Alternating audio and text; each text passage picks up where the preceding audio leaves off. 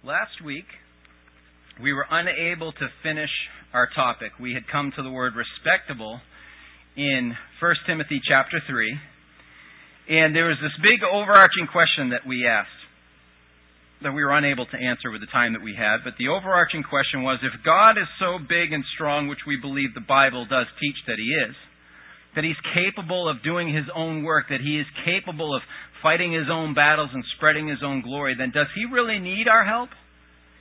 Does God really need us to live holy lives in order for the job to get done? So hopefully by the end of this we'll be able to answer that question, but we believe from scriptures, we looked at a passage out of Psalm 111, I believe it was last week, that, that basically answered an emphatic no. He doesn't need our help. His righteousness is on display. His works are great. His might is what is seen and felt throughout the world. Not ours, not our righteous living, not our perfection. Instead, we hide in His. So if He doesn't need us to quote unquote do the job, but continues to use us, then the question should be why? The reason why I think it's important for us to ask that question is because it might give us a different motivation for living for Him. I don't know if you're like me or not. Probably are like just about everybody else on the planet. We need motivation to do certain things. Even the person that says, I have no motivation to do anything, is motivated by comfort and ease to not get off the couch. There's a motivation underlying everything. We're all driven by motivation. So what I'm hoping to do is for us to, to evaluate under the, the, the presence of the Holy Spirit to say, Lord, what motivates me to live my life? And if you're not the one motivating me to live my life, then what should? What does? Where am I failing? And so when we come to this word respectable, which is one of the descriptions that, again, Paul is looking for, he's coaching Timothy, saying, Timothy, you need leadership for your church. We're going to have other uh, uh, um, assemblies to build. This is going to launch, uh, you know, and continue the kingdom of God. And so we need to make sure our leadership is intact, to make sure it's strong. We're not looking for perfect people, but we're looking for people that at least have these uh, character qualities as a bare minimum. And so, uh, the many things that we've discussed already, the one respectable is one that I think gives us pause to stop and say, so what does God really mean by this because we get all kinds of demands for respect in society today. You see, almost every genre of culture, of entertainment, and everything is demanding some sort of respect. And when they don't feel like they're getting enough, they respect themselves. They host their own award shows and they give themselves their own accolades and stuff. Why? Because there's this, this deep hunger and craving, I want respect. So if we're not careful, we could put the church under the same description of the methods of gaining respect because God's obviously saying it's good for us to be respectable people. So we have to be careful about how we go about garnering respect, how we go about um, attributing respectful behavior to the people that we would follow. Remember, we talked about that uh, the word has been translated respectable, the original word, but also of good behavior or well behaved. But for our terms, what we're going to talk about is when Paul says, Timothy, go out and find respectable men to lead your assembly, the Bible is really making the point that these are going to be men that have a well ordered life. So remember, we're making an immediate application that this is looking for the leadership of the church. That's what the text is teaching. But the broader application can still be made for us. Are men the only ones being asked to have a well ordered life? Absolutely not. And so we want to make this application as broad as possible because we, but, because I believe that the scriptures would call all of us to strive for these standards, whether we have any aspirations of having an office in the church, you know, a, the figurative kind of uh, position of elder or pastor. Whether or not we really intend to do any official leading, the Bible does call all of us to lead by example. And so, is there anything wrong with all of us being challenged by this phrase, a well ordered life? Last week we picked on just a few areas, and I started with what I call, called the least important and moved our way towards what I figured was just about the most important.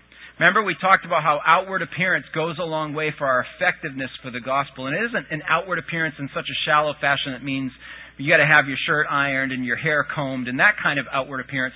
But being concerned from an external perspective how you're being received and perceived. So, to put it in, in, in sort of a, uh, an illustration, I guess, if you will, is that person that says, I don't care what you think of me. I don't care if you think I'm harsh or if you think I'm lazy or if you think I don't care.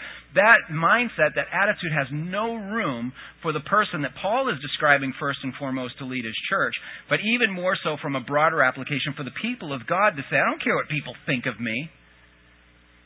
So to go to that extreme of saying, I don't care at all how anybody sees me, how I'm received, is just laziness. And it's sinful. And so when we talk about how to be respectable people, there's one aspect of this that we have to be concerned with the external. And remember last week we talked about how it's almost, it almost sounds a little ungodly to say, well, wait a second, in church you're saying that you have to keep up appearances? Kind of I am. But we also said that we were going to balance this off today. We also hit our disciplines, and we talked about the fact that that uh, God is reminding us through Paul that our body is the temple of the Holy Spirit, and so that which has been given to us by God needs to be taken care of. And so, in our physical discipline, to have some sense of saying, "Okay, I can't just say I don't care what happens to this. We're all going to die someday, so I'm just going to treat it the way I want, and then whatever." To understand that God has given us this body in this life as the temple of the Holy Spirit for us to, to protect it and, and to care for it as much as is reasonable, and it's that reasonable part that I hope to help us out with today. But also, there was an education standpoint, a mental rigor or a mental discipline that we talked about. Remember, Paul told Timothy to be diligent to present yourself approved to God as a workman who does not need to be ashamed accurately handling the word of truth. So the kind of, well, I don't need to study a thing or I don't need to know anything more about God. It's just me and Jesus and I just know He loves me and that's just it. So I can just check out and as long as people see that I just love Jesus and He loves me. But there is, especially in this day and age, there is becoming an increasing need for us to get sharper and sharper in our understanding with who God is for one, what is He doing across this globe, and then what is our part in it. And those things don't just fall in our laps because the world is getting more and more confused. When the world walks further and further and further away from the truth of God, they get craftier in their explanations. They get trickier and more convoluted in their denials of who He is. And we need to be able to wade through those things to not just check out and say, well, people will understand that when the church is seen as the church of love, and that's just about emotional this and that, and going and putting coats on this and that, and, and, and doing those kinds of things, and that's all, it'll take care of itself. That's all we got to do. But Paul reminded Timothy to be sharp, to not forget the things that he learned as a youth, to remember that his foundation comes from the truth of God's Word. As a side note to that, I'm, I'm amazed at how easier, how much easier and easier it is becoming for us to get bits and pieces of the Bible. For us to have reminders to read our Bibles, for us to have things available to us through smartphones and all these other things. And I remember when we were having an Iron Sharpens Iron event for the men several years back, one of the little things that they had launched was an app that would kind of ping you every day with the verse of the day. And I, I was just, and when that happened, I was just like, okay, so it it can't get any easier. You know, it, the Lord is probably up there going, guys, what, what do you want me to do? Just kind of like flick you on the forehead and then put the verse right there? Is that what it's to? You know, I'm I'm sending it through AT and T. How much easier can I make it? And and we have got to a, pl- a point where we have become uh, intellectually lazy mentally lazy. And I believe the Lord is challenging those of us that would aspire to being respectable individuals to up our discipline in that area. It will count and it will be effective. And remember, working our way from least important to most, I said that how people see how we love one another, how we reach out to one another, how we obey the scriptures, especially from Romans 12:18 that says, "If possible, so far as it depends on you, be at peace with all men." As much as you have control of, live peaceable existences. We, we have to be weary of the person that we want to follow in leadership of the church is the same person that cuts people off in traffic or yells at people in the grocery store line or something because their rights have been violated. That peaceable person is the one who is going to be followed and respectable. And so somebody, as much as it is possible, as much as it rests on them, to make peace with those around them. But just as I said last week, if we're not careful, a hyper application of any of these points could turn out to be disastrous. Imagine someone thinking that all that God wants from his leaders is some clean cut look, some really wicked intelligent brain, or some mushy, lovey dovey persona, someone who just loves on people and loves on people, and you just can't knock them down because they are a doormat as the day is long. If that's all that God wanted in any of those individual scenarios, could you imagine what would happen to the direction of the church? If we took either of those things in, light, in, in isolation and said, okay, we're going to find the best looking people because we want some credibility out there with the, with the image crowd. So if we just have the sharpest, you know, pastors or we have, you know, the, the best looking buildings or we have any of those things, if that's what we're going for to set an image forward, we hear this all the time from the prosperity uh, peddlers, which is God will be impressive to your friends if your things are impressive. If you yourself are impressive, that's what makes God impressive. But what we find over and over and over again is the individual is elevated and, and the supposed blessings of God are really boiled down to the same thing that anybody who's motivated enough could achieve. So it can't just be a hyper application of looks or outward appearance that way. Or if we just followed the smartest person in the room, think in our church context here, the most intelligent person in the room, what we're going to end up with is someone with that overinflated sense of ego that says, the answer is always available. If you have a problem, we can find the answer just like that. And, and, and really, does life work that way? I hope it doesn't, because a lot of you have come to see me sitting across from my desk, and I just give you one of these, like, I, I don't know what to tell you. You know, either you've overwhelmed me with the situation you've got yourself in, or the tragedy or the dilemma is so great, what human being could ever have an answer to get you out of something like this? And we struggle because the most intelligent brainiac thing is not what makes leadership strong in the church.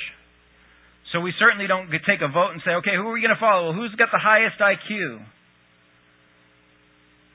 What about the person who's the mushiest? And I'm just using that word to pick on it, but that person that, that is just so, you know, it doesn't matter. Everything is just, there's, there's nothing that hugs can't solve. And that person is just pouring out with all of those emotions and everything. Is that person typically the most stable, like in a point of crisis? Not necessarily. Usually that kind of emotion means that we're going to follow it and go up and down and all that stuff. But all of those things working in concert in the body of Christ have a tendency to balance us out. But looking at these things in isolation and saying, I'm just going to over apply these things, because Pastor Brent said uh, something about being um, concerned about outward appearances. So I checked off the last two things, and I'm just going to go and get into debt because I'm going to up my wardrobe. It's time that people start recognizing God within me looks this good. Or maybe I'm just going to go hit the books and close the door. And I'm going to be in a year of hibernation while I get smarter and smarter because I'm sick of not having the answers. And when I get out and burst through that door and I'm as smart and as sharp as a tack, people will be like, wow, God's really alive in this guy. Or maybe no matter what my opinion is, no matter what I think truth is smacking me right in the face, I'm just going to hug it out because that's all that I need to do is just just deal with it. You swallow hard, keep moving forward because all that's needed in this life is a hug. It throws us off. Things don't really get accomplished that way. And besides, if we're over applying those things in that way, we're going to have some troubling passages of Scripture or counterbalances, if you will, to deal with. The first one I'm going to mention counterbalances our talk about appearance. Lest you think that all I'm talking about is sharpening up your outside image, I want to share with you an example from the scriptures who led the charge at announcing that Jesus was coming, and his name was John the Baptist. John the Baptist, though while maybe intentional is some of the speculation, John the Baptist dressed in rags and he ate bugs and honey, which got stuck in his beard. Beautiful picture, right? John the Baptist is described as kind of like this, this wild man. He was the voice of one crying out in the wilderness, and he's yelling to everybody, Repent, for the kingdom of God is at hand. That was his sole mission. His purpose for the reason he was born was to be the vocal mouthpiece that Jesus was coming at any moment. And he did it to great effect, but he looked trashy and horrible doing it. Now, the reason why some people speculate that his look was by design was because it was a protest, in a sense, of not conforming and doing all those kinds of things. So, John might have been the original hippie. It's kind of cool to think about. So, here's John the Baptist being a, a standoff kind of put a, putting off kind of look and character, blowing up my whole model. And what does Jesus say about John the Baptist? He's praised as a, as as the greatest man to ever walk the earth. Jesus' own words. Think about all the saints Think about the writers of Scripture. Jesus singles out John the Baptist with all of his disheveled appearance, with all of his kooky behavior, and he says, Among men who have ever walked this earth, none has been greater than John the Baptist. So remember what we talked about with life being a balance? You're thinking in your head, okay, I got to do some more to keep up with the Joneses, or I got to think more externally. I got to make sure I'm being received or perceived the right way. And then we throw in this one anecdotal thing that Jesus is like, this guy over here had it right. So what do we do in our culture? We say, well, if that's what I've got to do, then I'm going to grow the beard and start eating the locusts and the honey, and I'm going to start acting crazy because Jesus said he's the greatest man ever walked the face of the earth. You see? I'm exaggerating, but that's often what we do. We just get convinced of something over here, someone throws us another, and we go, whoa, that's what I'll do over there. But we have to, we're going to have to keep coming back to how the passage of 1 Timothy was set up for us from the beginning. I talked about how it's important for us to take care of the physical body that God has given us as we recognize that it is the temple of the Holy Spirit. I also talked about how uh, we should sharpen our minds and study harder in order to be more respectable. Paul, in the same letter to Timothy, even just a chapter after the one that we're using as our foundation, said this to Timothy. He says, Timothy, bodily discipline is only of little profit, but godliness is profitable for all things, since it holds promise for the present life and also for the life to come. Yes, there's a caveat there. Paul did not say bodily discipline does nothing, so stop doing it. But he's putting it in perspective for Timothy. He's saying, yes, go find respectable people. Go find people that have a good reputation. Go find people that are living good, clean, holy lives. But the person that's showing off, or the person that's so overly disciplined or so focused on the here and now, they're not really accomplishing as much as they think they are. Bodily discipline is only of little profit.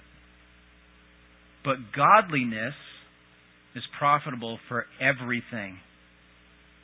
You think about this real quick is if if bodily discipline you know, I, I'm amazed at how many runners end up in hospital beds. That's why I don't run. no, I just hate it. Um, that's just my excuse. Because a lot of people that eat Whoppers end up in hospital beds, and I don't stop eating those, so that's just my excuse. But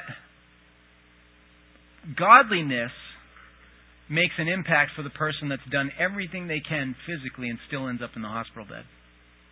Do you see how godliness goes the extra mile where bodily discipline can't? In our culture, in our day and age, we make it all about if you don't have your health, you don't have anything. That is not true for the believer. Godliness reaches all of those places that our physical focus cannot. It goes to places and fills in cracks that we could never see. Trying to do all the things that Oprah's taught us, try to do all the things that the exercise gurus have taught us, trying to eat better and all those sorts of things. They are important for us to do to respect the fact that God gave us something to take care of, but they only go so far. Remember, I talked about getting sharper and, and getting smarter, and what happened to the apostles is as uh, they were uh, uh, Peter and and and, uh, and James as they were out there giving out the gospel, as they were out there uh, sticking their necks out on the front lines. They were uh, right out there for everybody to see as they preached. And what happened? As they observed, they being the crowd around them in Acts 4, as they observed the confidence of Peter and John and understood that they were uneducated and untrained men, they were amazed and began to recognize them as having been with Jesus. That amazement is another great reaction for those that want to be respectable. Could you imagine there's no more height of respect than someone being amazed at what you just pulled off? And that's what they were able to gain in that interaction. But they were uneducated and untrained men, more specifically to the culture of the observers, the observers who expected the Greek philosophies and all the other things to be just nailed down and all the disciplines and the trainings and everything. That those things weren't there, and so Peter and John were seen and perceived to be undisciplined in their mental rigor. And yet they still gained respect. So is the sharpest guy in the room, the sharpest girl in the room, going to be the one that just naturally gets everyone's respect? Not necessarily. Instead, those that have been with Jesus. I told you also that we have to live at peace with everybody around us. That as people see our relationships, that's what's going to encourage a, a respect that is going to be obvious and is going to be needed if you're going to lead in the assembly of God. But Jesus says, if anyone comes to me and does not hate father and mother, wife and children, brothers and sisters, yes, even their own life, such a person cannot be my disciple. Well, that's a little confusing. I'm supposed to live at peace with everybody as much as possible, but yet Jesus, in the very words of Jesus, which we know are important because they're in red, says, If anyone comes to me and does not hate his folks and his friends and his siblings and all, he, he, he don't even try. Can't even follow me. All of these contrasts should give us pause. And yes, I'm picking out extreme examples to make the point. They should spell out for us that we are not going to know how to lock down areas of respectability perfectly. If you go back through our last few months in 1 Timothy 3, what you're going to see is an overwhelming sense of balance what we need to develop in this life. Remember, we talked about that high wire act that it feels like you can't, once you take your eyes off of where you're going, once your balance uh, bar starts getting a little shifted and that sort of thing, you're going to feel that wobble. It's, it's the people that make it, the people that are most effective for the cause of Christ are the ones that, yes, still feel the wobble, still feel that temptation to fall off, still feel that temptation to look off to the side. But as soon as they feel that, because their body has been so trained to feel that little twitch, they course correct. Thank you, Lord, for your grace that allowed me to come right back to the center of my gravity, which is found in the truth of the gospel. So, what begins to happen here is the person that is pursuing balance more than any of these individual focuses, like like uh, outward appearance or getting smarter or just being the best, most romantic person or something like that. What starts to happen is as these circles start to overlap one another and people start taking a, a disciplined approach or a balanced approach to just getting a little further in each of these areas, you start to gain respect. Now, I'm not trying to sell you like an infomercial that says if you just do this, this, and this, you'll get respect. And isn't that what we all want? But remember, we're going back to the list that Paul is saying it's good for us to want the office of overseer if we are so led that way. But if we're going to be, you should be a person uh, that is respectable. So, in order to be respectable, just having a, a disciplined, balanced approach in any of these areas. Lord, I, I don't know what God's calling me to. I don't know what you're calling me to, to to focus on how I'm being received or perceived. But I think you've shown me this and this. So I'm just going to move in that direction over there. And, and I don't know if you're asking me to be an intellectual egghead and to get this, to be raise my IQ, but I do know I need to step up my discipline in this area. So I'm going to get a little bit more intelligent over here. I'm going to get a little bit more ready to answer from a defense standpoint of the gospel that lives within my heart. And, and I don't know, Lord, if you really want me to hug in all circumstances. Probably not. But I know I can be a little less abrasive. I know I could be a little bit more willing to open up emotionally or to, to show what is best for the people around me and to show love in that way. So as I'm doing those things and those circles start to come together in my life, people around you start going, wow, I wish I could do that. What, what led you to do that? What changed your life? What changed your pers- perspective on that? And you go back to the calling, I just want to be effective for the Lord. And He showed me these areas that I was a little slack in, and so I'm starting to pick those areas up. The best in any of those directions is out of balance. The best in any of those directions, just in isolation, leaves people behind. God's not asking you to be the best in each of those isolated areas. So, why is it so important for us to get better? Why is it so important for us to see a list like this and say, okay, Lord, I will do it? If God is strong enough and He's capable enough of doing it Himself, why would He hold such a high standard? It's because we reflect Him. God is order. God does command respect. The world may think they don't have to respect Him yet, but they will we reflect God's image to the world. It is our duty and privilege to be the mirror image, if you will, to be the outward example of who God is. Can you believe it? I'm always amazed at how He would use us, flawed, wayward individuals, to promote His glory and to promote His fame.